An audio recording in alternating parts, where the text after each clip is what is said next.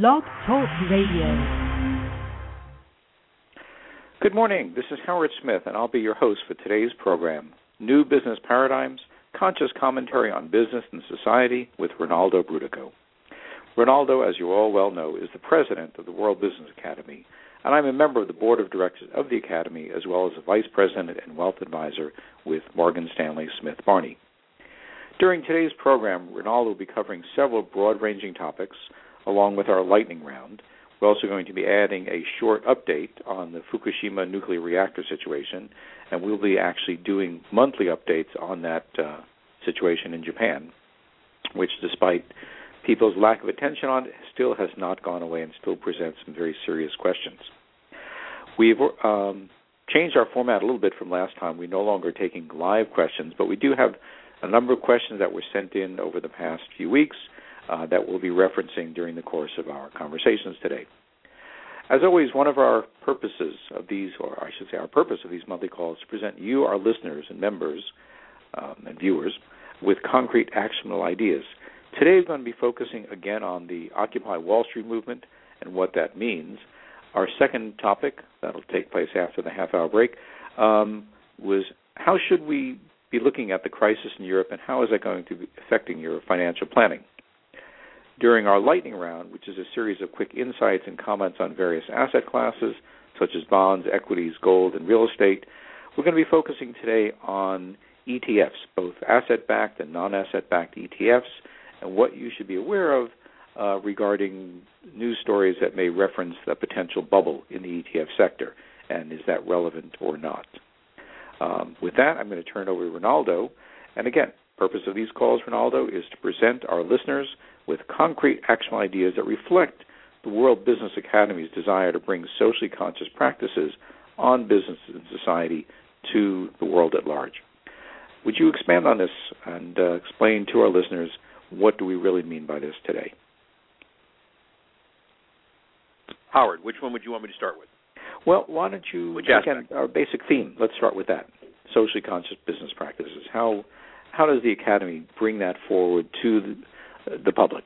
Yeah, well, I think that, uh, and, and, we're going to part of what's going to be our uh, our Fukushima update is we're going to talk about something that even when it's not trying to be socially conscious, the business community can do for society and we're going to be talking about something going on in Japan where the business community is actually doing something that will benefit everybody, but they're doing it because they have a sense of enlightened self-interest, i.e., it's good for them.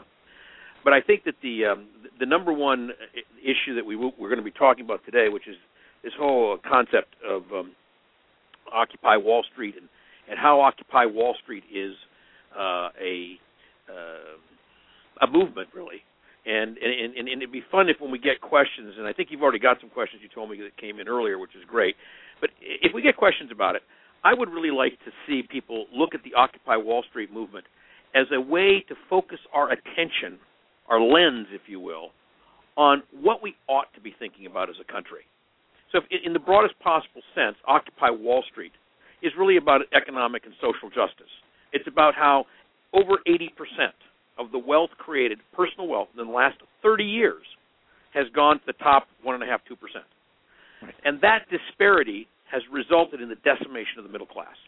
Now, let me play devil's advocate for a moment, though, because I often hear a line, and I'll see stories like this in the paper or letters to the editor, and coming from the opposite direction of those of us who might think about social justice and, and financial equality – people on the conservative side, and I don't mean the the elite, but the, but a lot of the average people, they think, well, people should work for their own money, and they shouldn't expect a handout. And why should people who worked hard to make their money turn around and give it to people who don't? Okay, All these slackers. Yeah. Okay. It's a very simplistic interpretation of things, but but but how do you speak well, to people like that who might have an open mind? First of all, I ask them, "Do you know what a red herring is?" Let me tell you what a red because people hear that expression, a red herring. I don't mean a securities document. What I mean is a red herring is an, a, a metaphor for when a bloodhound is chasing a suspect. If you drag a red herring across your tracks, it will distract the dog it'll lose your scent. So the point of a red herring is to detract the, the person trying to find out what's really going on from, from by, by by distracting them. So let's talk. Let's just break apart what you just said because well-meaning people in this country have been voting for politicians for 30 years now who've been decimating their personal financial interest, I mean the interest of the people voting for them. Why don't they know that? Why don't they realize how bad they got screwed? And by the way, I think Occupy Wall Street is the first time that a clump of these people realize, oh, wait a minute, I'm the 99%. I'm the guy that's getting hurt here. I'm the police officer that, that's going to be unemployed. I'm the teacher. I'm the fireman. And I didn't do anything wrong. In fact, I did everything right. But the but the city, the state, the county, and the federal government has mismanaged their affairs. So the question isn't should the wealthy give more to the poor. Remember, there's nobody in America today, not Democrats, not Republicans, not left, not right, who are saying that we should expand social welfare systems. What we're saying is even the playing field. In other words, if you systematically act like an aristocrat and you systematically make it tougher and tougher for the middle class, let me give you an example. We're the only industrial nation in the world where if you get into college, you'll end up paying for it the next 30, 40 years of your life. You'll come out with a debt of 250, 300,000 dollars or more. Okay. Now, in no other country in the world does that happen. Why? Because the theory is that an educated population makes you competitive globally, and it does. It makes it possible for you to get a job which pays more per hour. So if you dumb down the education system, if you if you starve it for cash, what happens is you have an undereducated population, which by the way, in the United States we have. So this generation today is less well educated than the generation that preceded. It. That has never happened since 1620 when they landed in Jamestown. People Plymouth need to understand. Plymouth huh? was 16. Plymouth was 1620. Jamestown was actually a little bit earlier. 1604. Excuse me, 1620 was Plymouth. You're correct. Thanks for correcting me. So the point is, since the six, early 1600s, every generation in America has been better educated than the last. We had the ed, we had the the number one best education system, both at primary grades, high school, and at the level of college in the world until very recently. And the result was that we created the industries of the future. What's happening now, because of the greed, li- literally greed, of the aristocracy in America, and I'll define who the aristocrats are in a second, because of that greed over a 30 year period, we've destroyed the education system in the country. And so instead of having great paying jobs here, we're flipping burgers. Okay? Now, we, we need to realize that the social, the framework of this question is much broader than I'm wanting a handout from a rich guy. That's a red herring. The question really is how do I operate in a society where all the rules are rigged against me? So if I am making three, four, five hundred, and by the way, just parenthetically, there are several definitions of who a one percenter is. Some definitions, the one Occupy Wall Street uses, is five hundred fifty thousand dollars a year in income. Uh, another definition, uh, CNN I believe uses seven hundred thousand income. Take your pick. Let's call it six hundred thousand, just midway in between. If you're making six hundred, hmm? Paul Krugman had an interesting point. That's not really the 1% that's benefited. It is the one tenth of 1% that has benefited uh, and grown their incomes by something like 400% over the past 30 years, whereas the rest of the uh, middle class has declined during that same time. Exactly. Now, w- and what does that decline look like? Well, if I can't afford to send my kids to school, guess what? They're going to have a worse life than me, and that's what's happening. So now we have the first generation in the history of the United States of America, since we were colonies, the first time where this generation will have less economic well-being than the one that preceded it. We are going backwards. That's societal. That's broader. That's not a poor guy asking for a rich guy for a handout. That's saying, wait a minute, you rigged the system. I haven't seen anything this bad, Howard, since the French Revolution. And and, and it's and, and and what happened You're there? way- older than I thought. Huh? Yeah, yeah. older right. than I thought. uh, just a historian. So what's happening is the equivalent of the Marie Antoinette moment. Let them eat cake.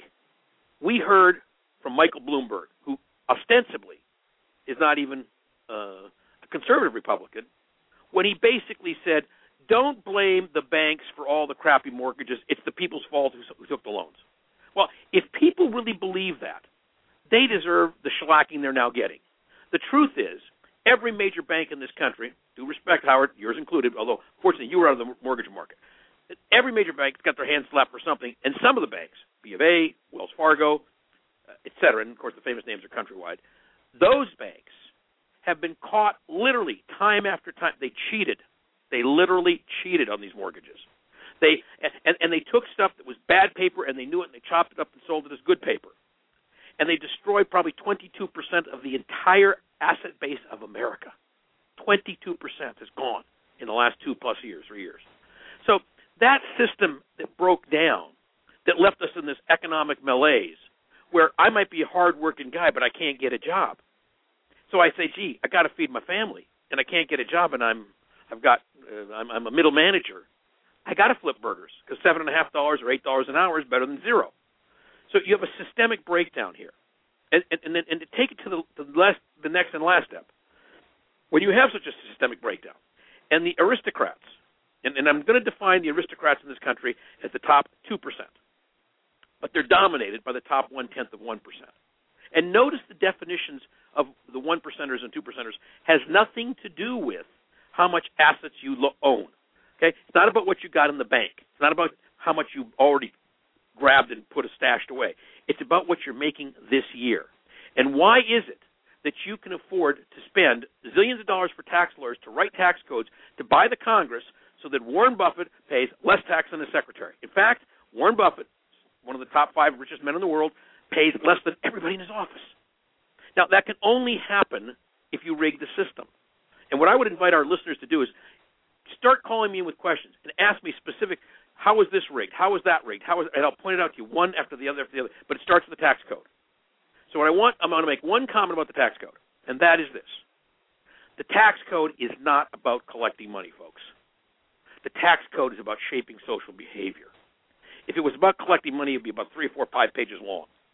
It's it's it's it's so voluminous that the the, the the the Internal Revenue Code of 1954 is amended is a tissue thin series of books that if you put them sideways on a shelf eh, is only two and a half feet long.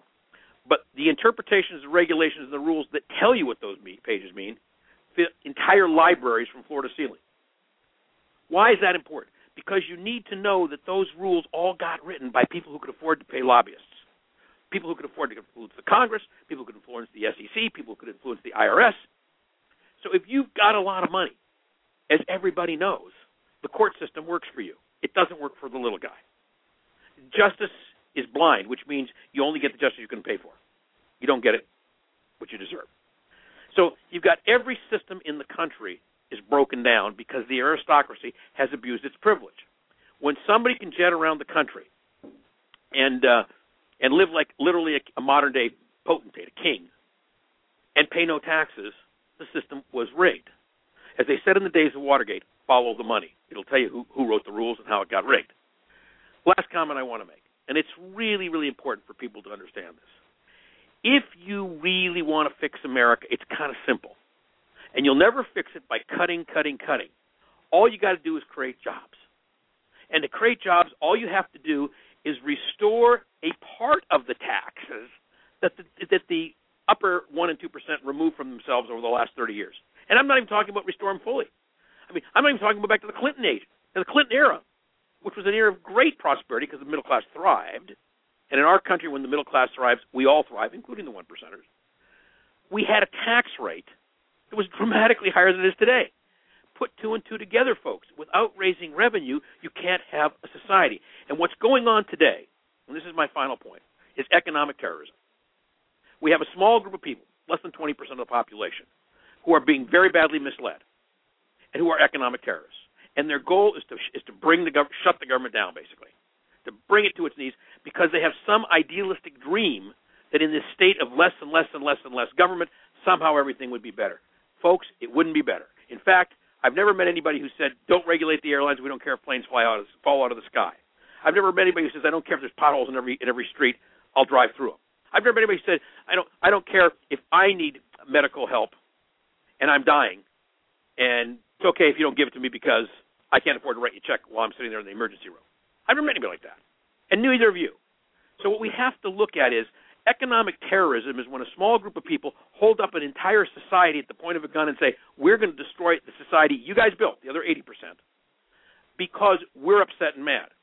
What they really need to do is do what the French Revolution did. Okay. Now, am I wild about the excesses of the French Revolution? I don't know how many thousands, tens of thousands of people got, what, 14,000 people got guillotined or some darn thing, died in that. No, no, and I'm not pleased that Napoleon Bonaparte came out of it. And that all happened because of people didn't address the three things that the French Revolution started out to fix and got waylaid. What were those three things? Fraternité, egalite, liberté, liberty, fraternity, brotherhood, and and, and, and, and equality. So those three things, which are the bedrock of every democracy formed since then, and certainly the bedrock of American democracy, which was formed before that, every one of those principles we believe in.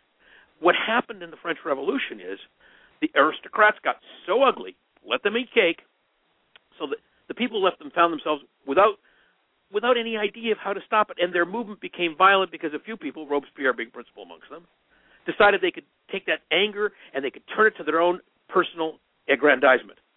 Frankly, I think Dick Armey's like our modern day Robespierre. I think the Koch brothers are like our modern day Robespierre. So what we need to do is say, wait a minute, we're not going to be an unruly mob. We're not going to be out there guillotining people because we don't know what else to do. We're going to sit down and say to ourselves, what's really wrong? What's wrong with America? And we can sum it up in two sentences. We need to have economic and social justice, and we need to restore the middle class. That's simple.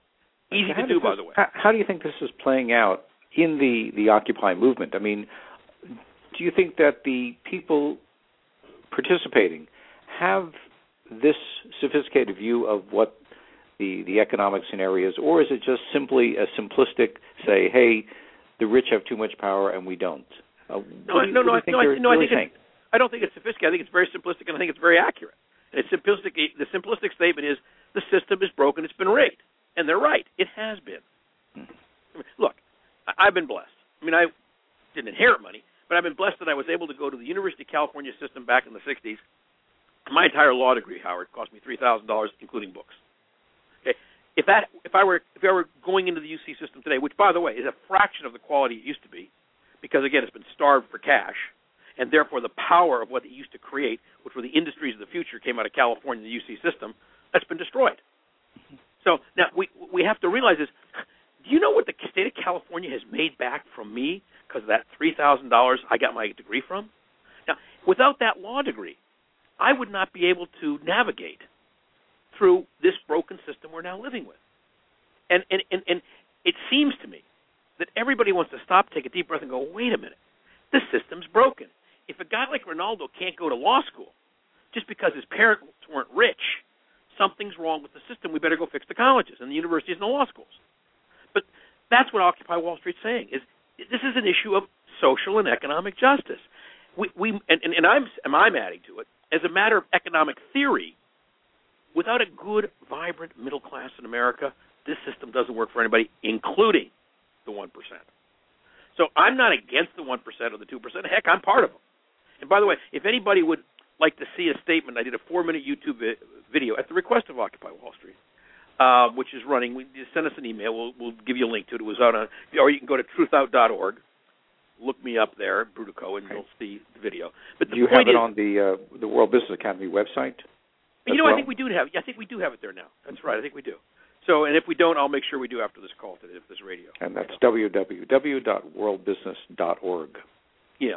If So any of those the idea of know. the simplistic statement that it's broken, that idea, Howard, is so powerful because it starts with that recognition. If you don't know that you've been had, how are you going to fix it?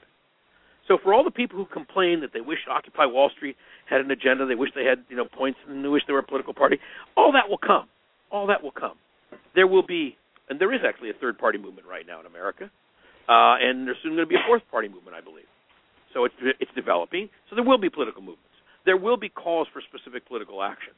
I think that what happened, by the way, in Ohio two days ago, was a with the vote you're talking about. yeah, it's a it's a canary in the coal mine. What happened is Let's let's actually tell our viewers who may not have heard the news what that vote was about with the unions. Okay, so what happened was there was an S, uh, SB five, I think it was called, was was a law that uh, Case, Case uh, the governor of Ohio, Kasich, ran through. Now Kasich was a TV commentator before he was selected by the far right to be their candidate. He got elected governor of Ohio. First thing he did is he tried to basically close down the unions. I mean that's what SB five was about, and he got it through the Senate and and and, and the legislature, and he got it passed into law.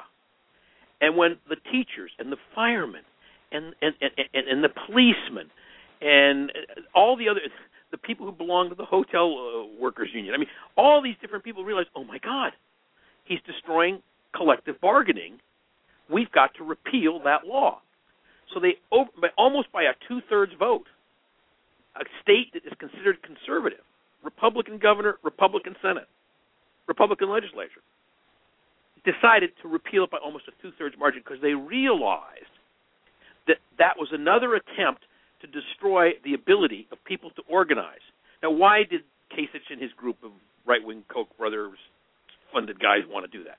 Simple, because they felt if they could destroy the unions, they didn't care that the unions were helping to create decent-paying jobs for Americans. What they were trying to do was make sure that the unions were so bankrupt they couldn't support Democratic politicians to run against them. It was a very, very cynical play, very cynical ploy, and the people of Ohio woke up. Now, what's interesting is the people of Ohio voted all those people in. So what's happened with that one was going, oh my goodness, we just woke up. The people we thought were our friends were kidding us.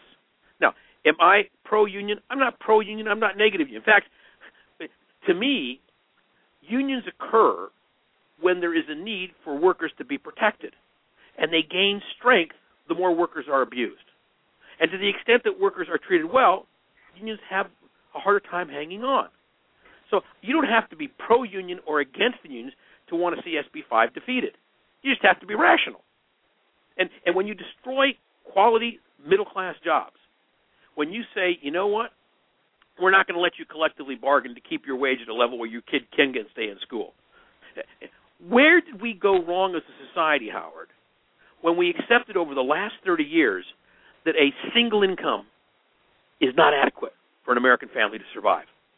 Where did we go you know, wrong? There's an interesting, interesting phenomenon that happened, and I'm sort of witnessing this because I was a a young home buyer in the mid 70s, where the banks um, were forced at that point in time to consider both the income of a husband and a spouse as part of the income for buying a house. Previous to that, and most younger people do not have any awareness of this, that a woman's income was never taken seriously as part of a household. Uh, they were considered, oh, they're going to have children, and that doesn't count. We're not going to factor that in.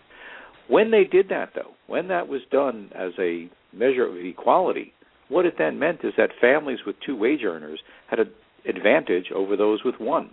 And that actually triggered, uh, and you may remember this as well, a huge inflation in housing prices around the country in the early to mid 70s. Yeah, because and, now there was more money available, and therefore more sales, more movement, and it shifted the equation. Well, yeah, but Unfortunately, it shifted in a way that actually hurts a lot of middle class people. Well, it did, but, it, but something happened simultaneously. At that precise time was the the first shot heard around the world, if you will, when basically Reagan fired all the air traffic controllers. Now, a little bit later, but yeah, it was You know, same period, on the heels 70s. of that. Right. So what was no, going he did on that in sim- the early huh? 80s. Early early 80s, he did that. He came into power in 1980, Excuse me. or the election. early of 80s. 1980. Yeah. So in, in the thank you for correcting me again. So in the 70s, you had two things going on simultaneously. The one that you're reporting, which is dual incomes uh, to get the mortgage, and the one I'm trying to refer to, which is a concerted effort in the 70s, which began in the 70s, to start taking more and more away from the middle class, of which I would I would submit to you, Reagan was the outcome. Now, the the the the, the, the point, and by the way, look at what happened under Reaganomics, which George Bush the first called voodoo economics, and it turned out historically he was right, and the Laffer curve and all that stuff was going on in the late 70s. So to me, I'm looking at this saying to myself, gee, the problem isn't that they used to discount a female's earnings. The problem is, and I stated is, why can't it be that a single wage earner in America can support a family of four? Why did we ever accept that that wasn't the target? And that to fall below that target put the middle class in jeopardy. See, that is the right target. Let's just take as an example, step back for a minute. If every family in America that has two wage earners who can't even keep their heads above water together, but let's assume that every family with two wage earners, one of those wage earners is all it takes to stay afloat. That second wage earner would then be the person who would be able to help make sure there was adequate health insurance. They'd have mm-hmm. the surplus to be able to invest. They'd have the ability, by the way, to donate time to call to, to start to deal with some of our incredible problems like homelessness in this country. They'd have time to start dealing with all the other issues that we don't deal with as a society. So civic society, okay, our our basic society is now more destitute because everybody is working incredible hours, more than any other industrialized country, and they're doing it barely to stay afloat. What if we could unlock that potential, all that human potential? It'd be astronomical. So I say to us, the goal has to be to get to an America where no person who gets accepted to a public college has to pay for it, just like you don't have to pay for high school.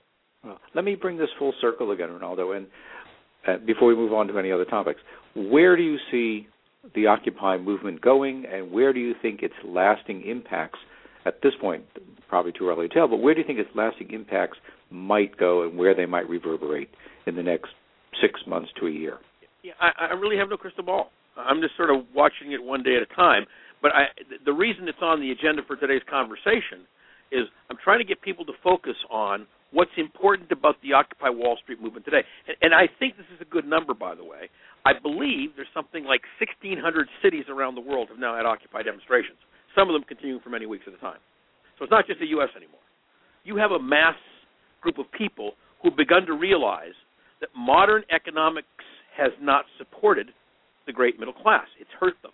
And I'll tell you one other thing: you can't cut your way to prosperity. You have to grow it through jobs out of it. So we had a much higher debt in 1946 than we have today, but we grew out of that debt as a percentage of GNP by growing the GNP. We had an explosion of wealth between 46 and 66. And we're, you know, we're still coasting on that. Well, it's time to do that again. It's time to, if today, if 2011 were the equivalent of 1946, when we had just won the war and we were totally bankrupted, I mean, we were totally in debt beyond our ears, and we oh, said, okay, now how are we going to fix the world? To triple what it is now as a percentage yep. of G to uh, so, so and we're going to go product. fix. I don't think it's triple, but it's probably double. But if you if, you, if you're going to fix the broken world, which is what we set out to do in 1947 with the Marshall Plan, so we adopted a global Marshall Plan like we did in 1947. I would, I submit to you, we would create an amount of wealth in the next 20 years that would be many, many multiples of the wealth we created between 1946 and 1966. And even if you created the same amount of wealth as you created in that period, you would solve the entire deficit problem with the stroke of a pen. So this deficit thing is like another red herring. It drives me crazy. And what, what is the Occupy Wall Street movement doing today? It's saying stop, look, and listen. I've heard people complain, Howard, that, oh my gosh, there's too many homeless people there, and there's you know ne'er do wells. Yeah, if you're homeless and there's a safe place to pitch your tent, why wouldn't you be part of Occupy Wall Street? If you're a college student and you can't get a job when you graduate, yeah, why wouldn't you pitch your tent at Occupy Wall Street? It's that or going home to mom and dad. So there's a lot of people there that got no other place to go. That's true. But the the one thing that seems to be in common, and I'm, I know the New York movement better than I know the ones in some of the other cities, and I don't think all of them are as peaceful as New York is. But in the New York situation, it's clear to me that what those people are saying is we're here because the system is broken and we're demanding that the system fix itself. They're trying to get our attention and they're succeeding. Now, can they convert that attention? Can we convert the attention into positive future actions? I think so. And I believe that because if we start looking at the right questions, we're going to get the right answers. Some of you who've known me for a long time know one of my favorite quotes. I've been putting this out for decades. You can never get the right answer if you ask the wrong question. So the right questions is what Occupy Wall Street's asking. Do I think they will continue to be an effort to ask those questions three, six months in the future? Yes, I do. Will it be as much in our face as it is now? I hope so, because until we address those questions, until we really focus on those questions, until we resolve those questions, we need to have an Occupy Wall Street to remind us that those are the questions. Right. Uh, before you go on, I have a, a chart sitting in front of me. I wish I could just show it to you all, but since we're not visually on the air, um, the chart is from the Congressional Budget Office, and it shows uh, the debt, federal debt, as a measure of gross domestic product. And in 1940, before the war, gross uh, debt was approximately 43, 44 percent of gross domestic product. The same number it was in 2009, 2010. During the war, it peaked at almost 120 percent. So it was very close to a tripling during the war years, um, and then came gradually right back down through the 70s and 80s at about 30 percent uh, spiked during the 90s at around a little over 40, and we're still, even though we're having lots of claims that gross domestic debt is huge and staggering, and we're going to die under it, um, is really no greater than it's been on average over the past 70 years. Yeah, and that's why it's a red herring. See, exactly. It's, it, exactly. So people are, and, and what I like about Occupy Wall Street, uh, and we could end on this point and go to the next if you like, but what I like is, see, people have been bamboozled uh, you know, the idea that they actually think Fox News is news is all by itself mind-boggling to me. You know, I think that people who like Fox News don't think it's news. They just happen to agree with the point of view. So my when people get bamboozled into voting against their own best interest, because people have consistently voted for the last 30 years to hurt themselves, the middle class. Johnny Lunchbucket has been banging his head against the wall, and he's been doing it to himself. So if Occupy Wall Street is the wake-up call, hey folks, we've been doing it to ourselves. It's time to wake up.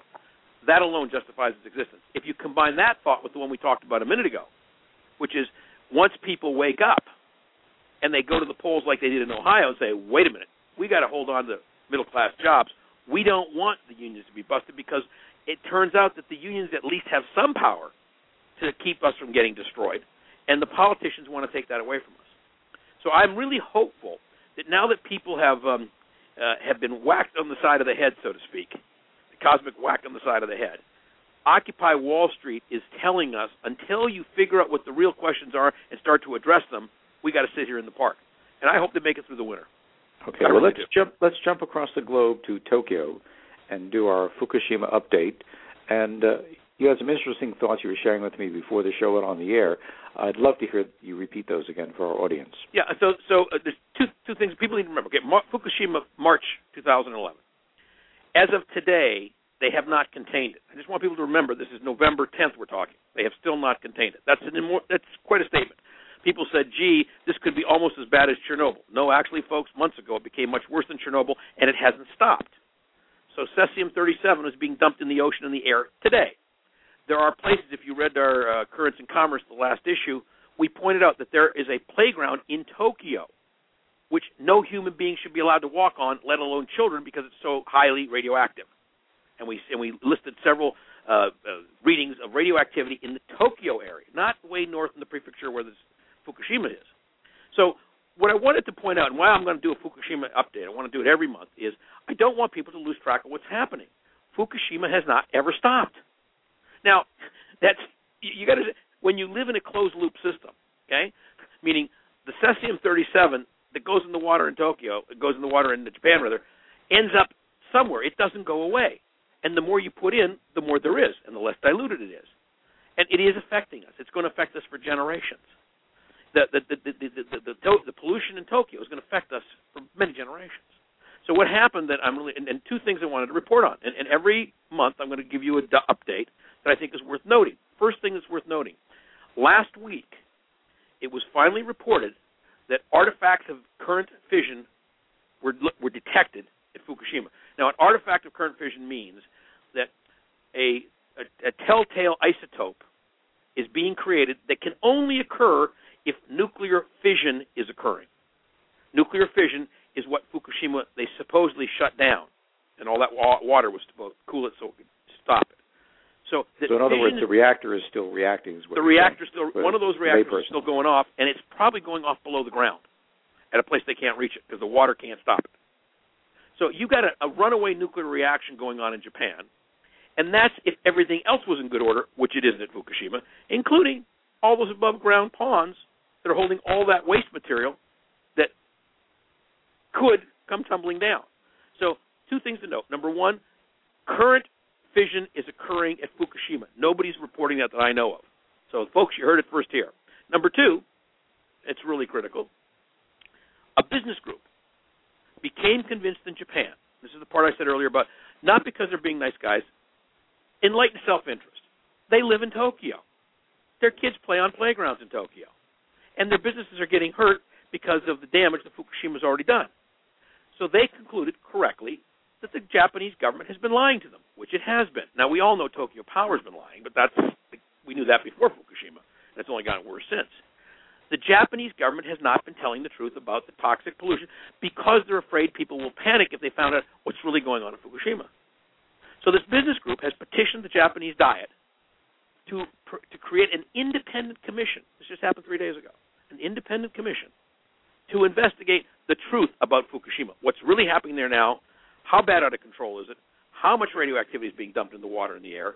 Where's that radioactivity falling? How toxic is it? What are the health hazards? What are the economic hazards of that continuing nuclear reaction? Now, I ask you folks, if Chernobyl was still making nuclear fission six months after it went off, what do you think you'd think about that? If Three Mile Island hadn't been shut down in a matter of days, but kept going off and got worse for six months, what would you think about that? And then I'll ask you one more question. That's this: What makes you think it won't happen here?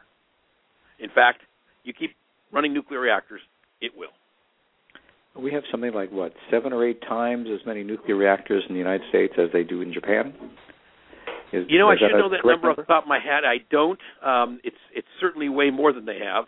Uh, and our reactors are tending to be very old right now. They're, they're they're all bumping up against their original certified useful life. Uh, they're all getting automatic extensions. Most of them have enormous uh, safety violations and health violations. I believe San Onofre is still offline, hasn't been brought back up.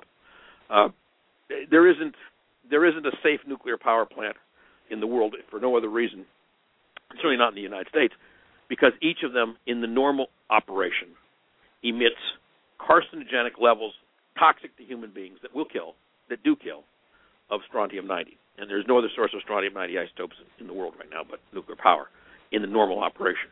So, if for no other reason the strontium 90 argument, uh, if for no other reason the the collection of toxic materials we can't bury and get rid of, if for no other reason it's a standing terrorism target, if for no other reason you could blow apart one of these nuclear things. In fact, the backup target is all of you who listen to the show. The backup target on 9/11 was a nuclear reactor plant, and had they hit that rather than the World, the World Trade Center, they would have done far more damage. Way more people would have been disrupted, and uh, New York would have been god awful mess for a thousand years. So we're now sitting in a situation where, as a global society, we've we we turned away from the the fruit of the month club here. We we stopped looking at the flavor of the month, which was Fukushima. Okay, that's over with now. And the purpose of this report is to tell you it is not over. It's still going on, and they don't know how to stop it. And they're hiding that fact from the public, and the public's starting to get wise. And even normal business people who aren't nuclear scientists, who haven't written books on nuclear energy like I have, are going, wait a minute, this is getting scary. So I want people to be aware, and I want them to know that what goes on in Fukushima goes on. No, John Donne, uh, no man is an island alone and to himself complete. Do not ask for whom the bell tolls; it tolls for thee. So the bell that's tolling in Fukushima is tolling for all of us. It's a closed loop system. We're all on the planet Earth. That cesium-37 has got to be dealt with. Those isotopes have to be dealt with. The fission has to be stopped. We got to get the genie back in the bottle, and it's nowhere near back in the bottle now. Okay. Well, let's move from nuclear to lightning which brings up our lightning round, a series of quick insights and comments on various asset classes, such as bonds, equities, gold, and real estate, and today our focus being on ETFs. Rinaldo, what would you like to say about ETFs? Well, I, actually, this is what I'm, I'm, I'm delighted to toss to you to start off with, Howard, because I said something to you, which was, uh, I think, a fair statement uh, about two weeks ago. I said, Howard, are you getting concerned? There's a bit of a bubble, and people know what bubble means. A bubble like a real estate bubble. They've now experienced that. Before that, in 2000, there was the tech bubble. I think people remember what that was about. I said, there's you know some smart people are saying there's an ETF bubble happening, and do you think we should cover that on the financial literacy section of the show? And you correctly said, well, Rinaldo, that's not quite true. There is a certain bubble, quote unquote, happening in the non-asset backed ETFs, but in asset-backed ETFs it's less of a problem. And I said, you know, that's a very thoughtful observation because people tend to classify all ETFs in the same category. So I said, why don't you explain to people the difference between an asset-backed ETF and a non-asset-backed ETF? And, and actually, the difference is, is very simple. First, ETFs are stand for exchange traded funds. They're a form of a mutual fund um, that trades on the markets like a stock. And the traditional ones, and by tradition I mean things going back about 10, 12 years. That's how new they are. sure. um, the very first one was a S&P 500 Spider, as it was nicknamed, and it basically held representative shares of the Fortune 500 companies. Since that time, there are enormous permutations. Not the Fortune 500, the S&P 500. I'm sorry, when I say Fortune, yeah, S&P 500. Um, thank you for catching me. Um, and over time, the variety and diversity of those types of ETFs have expanded. Now, in the beginning, most of them held real assets. You might buy a energy uh, ETF, for example, and it would hold shares of an oil company, a nuclear company, a solar company, whatever the subcategory. It actually held something in its entity, and was, that's a actual asset base. Well, now, others, let's use gold. So if you have a gold ETF, somewhere there's gold backing up exactly. the value of that ETF. Exactly. Okay. Now, there are other ETFs, and I there isn't really a technical name, but there's a great article that was published in the Financial Times uh, back in June about exchange traded funds, and it got into this whole other area, which is actually more common in Europe than it is in the United States, and I'm not sure why that is. Perhaps it's regulatory, um, where they created synthetic tracking indexes using other tools to roughly approximate the index of an area. So instead of holding actual assets, they had a complicated mathematical formula for the valuation of these entities. Now, and, and the problem becomes, and it's somewhat like Madoff in a way, when Madoff was supposedly trading futures and options for his clients under some supposedly sophisticated formula, the total value of what he was supposedly trading was actually greater than the entire commodities exchange market held in real assets. It was a mathematical impossibility that he could actually have been doing real trading, which nobody happened to notice. Um, actually, one guy did, and he went to the SEC, and they didn't take right, it seriously. Right, but it took him years to be taken seriously. Um, so the synthetic ones are the area where you have the potential for a bubble because is there anything backing it? If, well, okay, okay, wait, just stop there. If prices so, start to drop, how are you going to pay redemptions if you don't own anything that actually has value? But okay, let me take you take it from here. But no, no, I'm going to I'm going to ask you to continue in a second. But what I want to just focus on for people is so what Howard just described. He said somebody comes up with an arcane mathematical formula to tell you what the approximate value of a thing should be that it doesn't own, and it sells you the right to own a piece of that which it doesn't own, which is based on a complex mathematical formula. That's what he just described. That is gambling. Actually, you got better odds in Vegas. It's worse than gambling because you're letting somebody create a financial instrument, interest, instrument out of thin air. We have a word that we use for such things. They're called derivatives. So a non-asset backed ETF is just another form of a derivative. And like many of because derivatives are still unregulated by both the U.S. and Europe, and people are afraid to regulate them now because derivatives could really bring the whole house of cards down over the euro, which we'll talk about next. Well, that derivative, that non-asset backed derivative, because all ETFs are derivatives in a way, but, but this is a non-asset backed derivative, is a pure fictional mathematical computation proposed by somebody that another guy or woman is willing to buy gullibly into. Right. We and tell you the bottom the bottom line of it is, is buyer beware. In other words, if you are buying or using ETFs, um, which are essentially a tool, make sure that what you're investing in actually holds real assets. Um, Seems simple, doesn't real it? Howard? shares. It and those, those have issues themselves, obviously, but yeah. No, you, you, you, you know what this is like, Howard, to me? The way I describe it is it's like a shell game. You, you know, like that three, you know, there's three shells and there's a P under one of them, right? Mhm. If you lift all three and there's still no P, you don't want to be there. In fact, if you lift one, there's no P underneath that shell, don't buy the shell. If you look inside the ETF and there's no there there, if there is no asset there, what are you doing buying the shell that wraps around the, the asset that's missing? And so Exactly. the only reason people do this, folks, the only reason I can figure out is greed. It's the theory of the greater fool. That I can buy into something that's mathematically so sophisticated that I will make money without even really risking money, and of course, that is the essence of a bubble.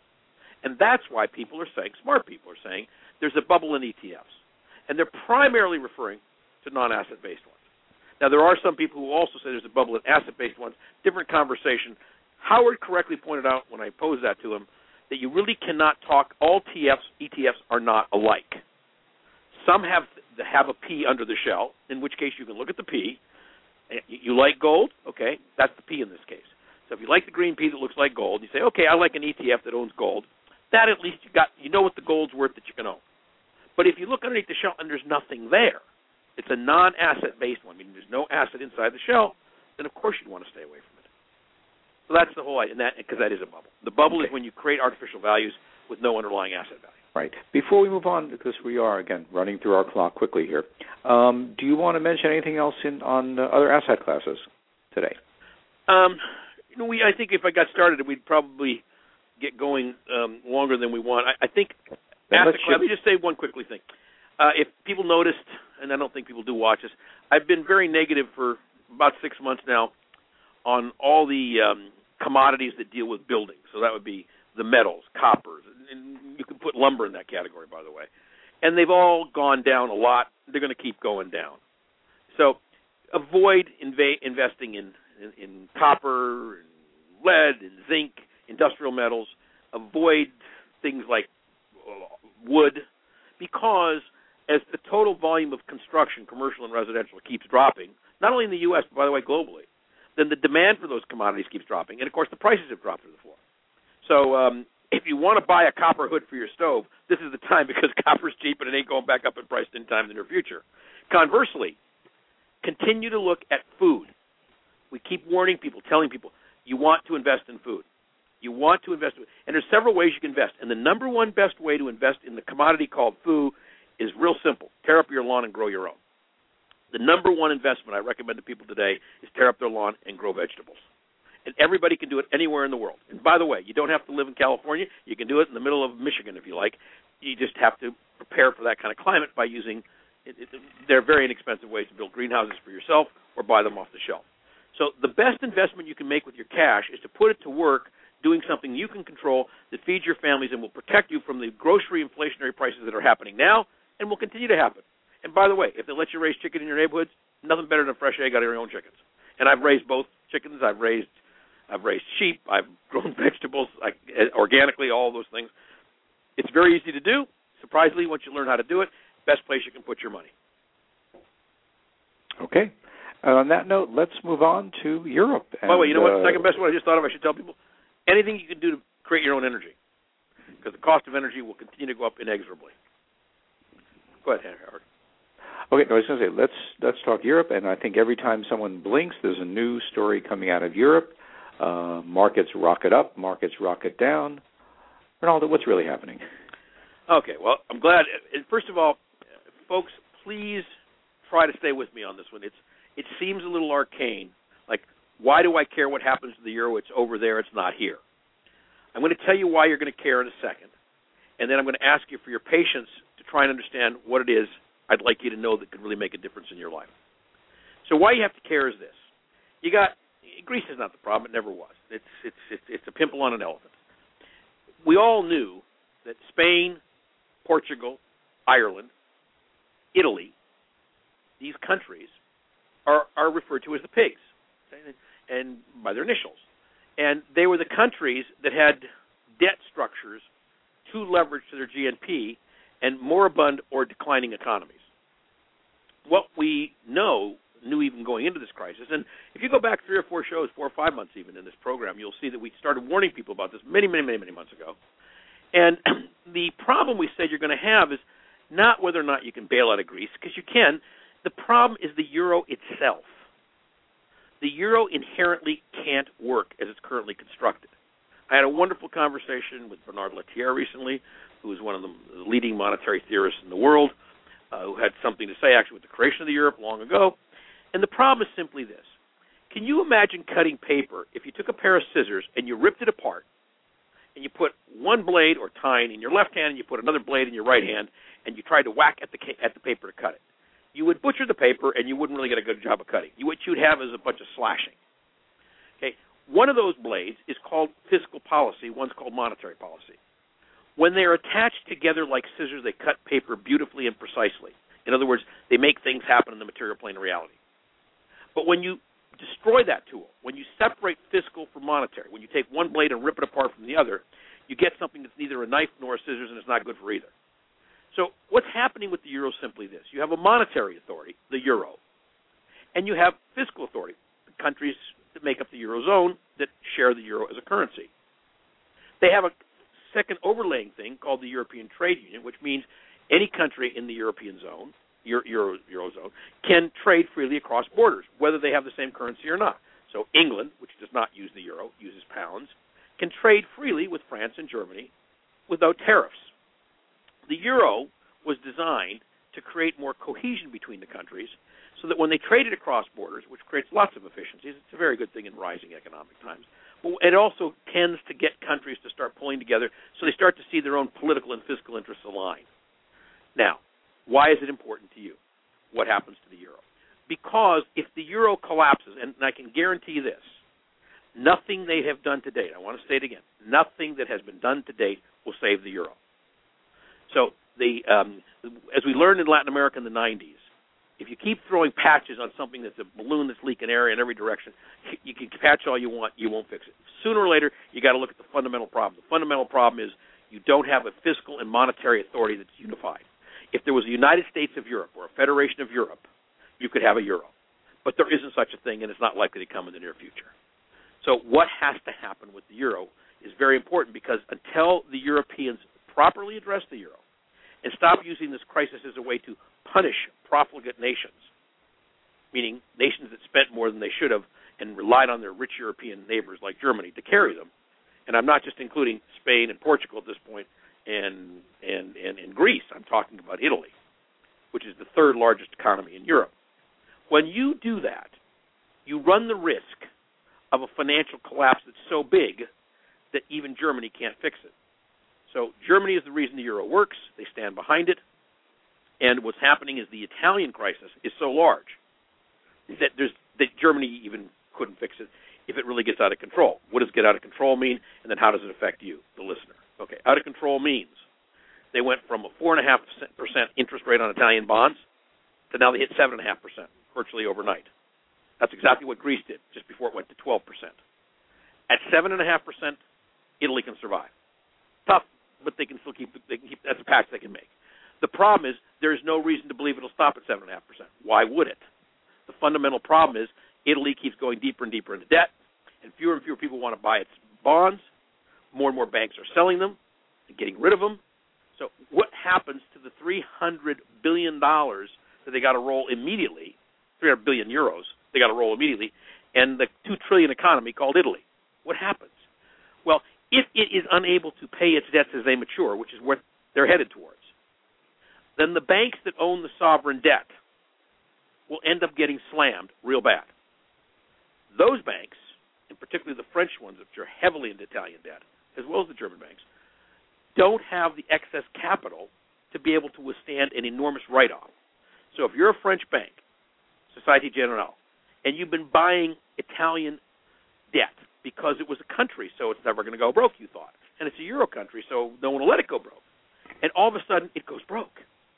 You got a hole in your balance sheet you can't fill.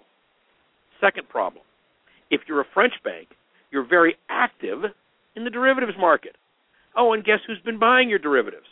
Americans. American banks, American financial institutions.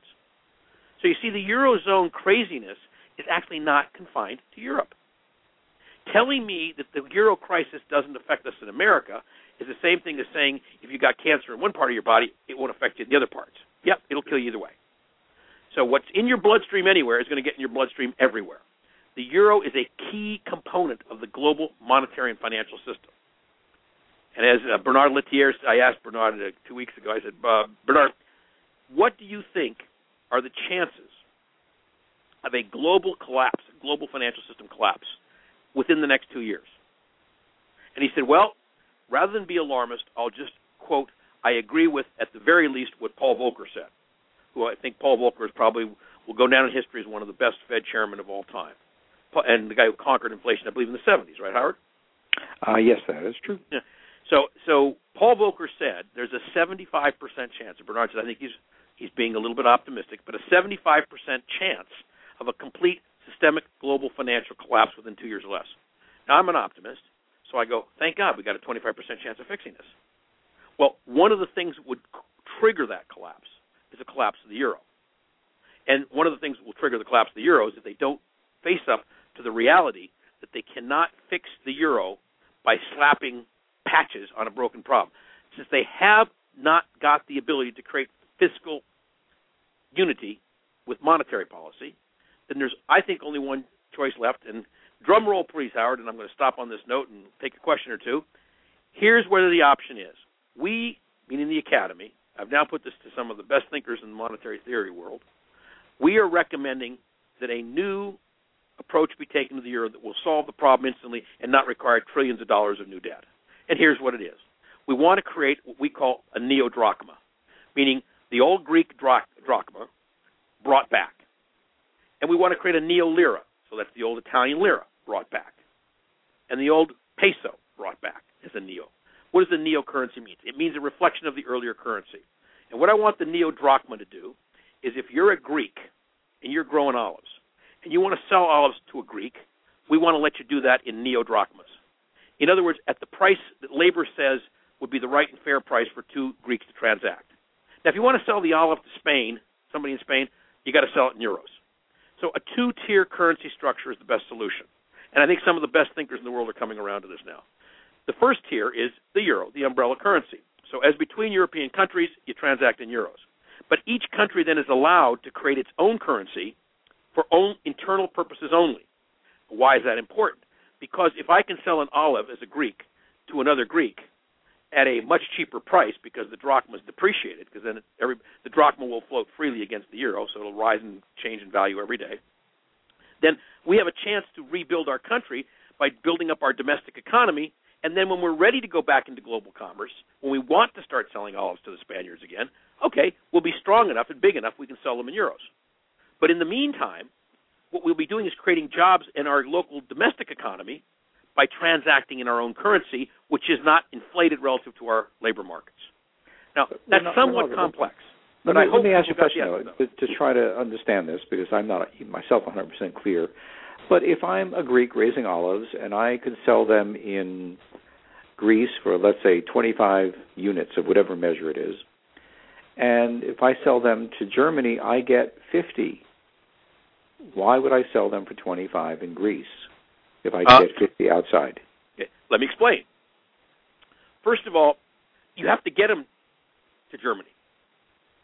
So you have to pay for the oil to get them there in euros because it didn't come in Greece.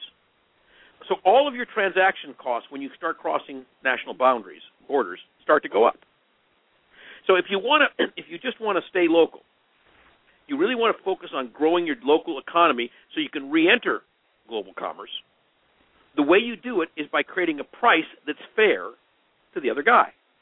Now, why is the price of olives higher in Spain than it is in Greece? Simple. The French grow olives too. And the French have a very strong national policy to artificially support agricultural prices. So all agricultural prices in Europe are artificially higher than they should be. So the result is the demand goes down. So two answers to your question: Why would you sell them to, to a, a Greek instead of a German? First of all, you'll sell more of them because demand is not going to be suppressed by an artificially high price.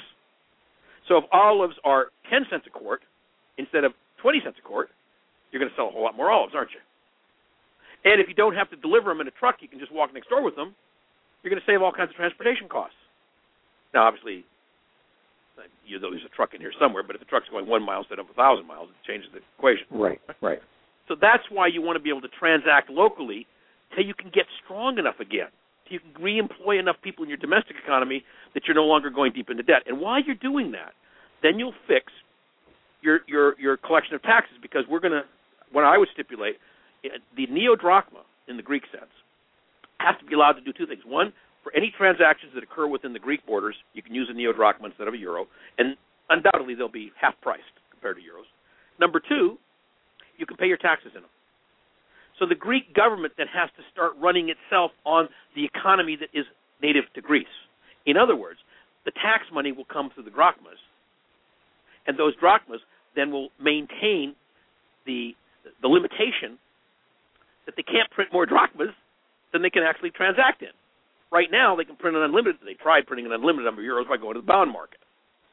So it's really important, very, very, very important, that you you've got to give a breather when an economy goes south, and the breather is to let it start doing what it used to do before it got too big for its britches and started selling debt on the open market in euros, because everybody believed incorrectly that Germany would never let them go broke, when in fact Germany might very well, very well let people go broke. We're getting very close to the end of our show, Rinaldo, and and I want to finish it up with a question from one of our readers, and you've actually answered many of the, the questions that have come in, uh, which I didn't specifically mention them. Um, but the last question is, what about the euro survival? Will it happen? Not unless they get real. And, and so I said there's a 75% chance of an. A, by the way, the euro crash is not the only thing that could trigger a 75% chance of collapse of the global financial system. There's a lot going on in the United States that could trigger it also. But if you want to get the 25% outcome, the, the the the outcome where it doesn't crash the monetary system. You must address the fundamental problem of the euro, and the fundamental problem is that it absolutely cannot be patched, and you cannot cut your way to prosperity. Absolutely can't do it.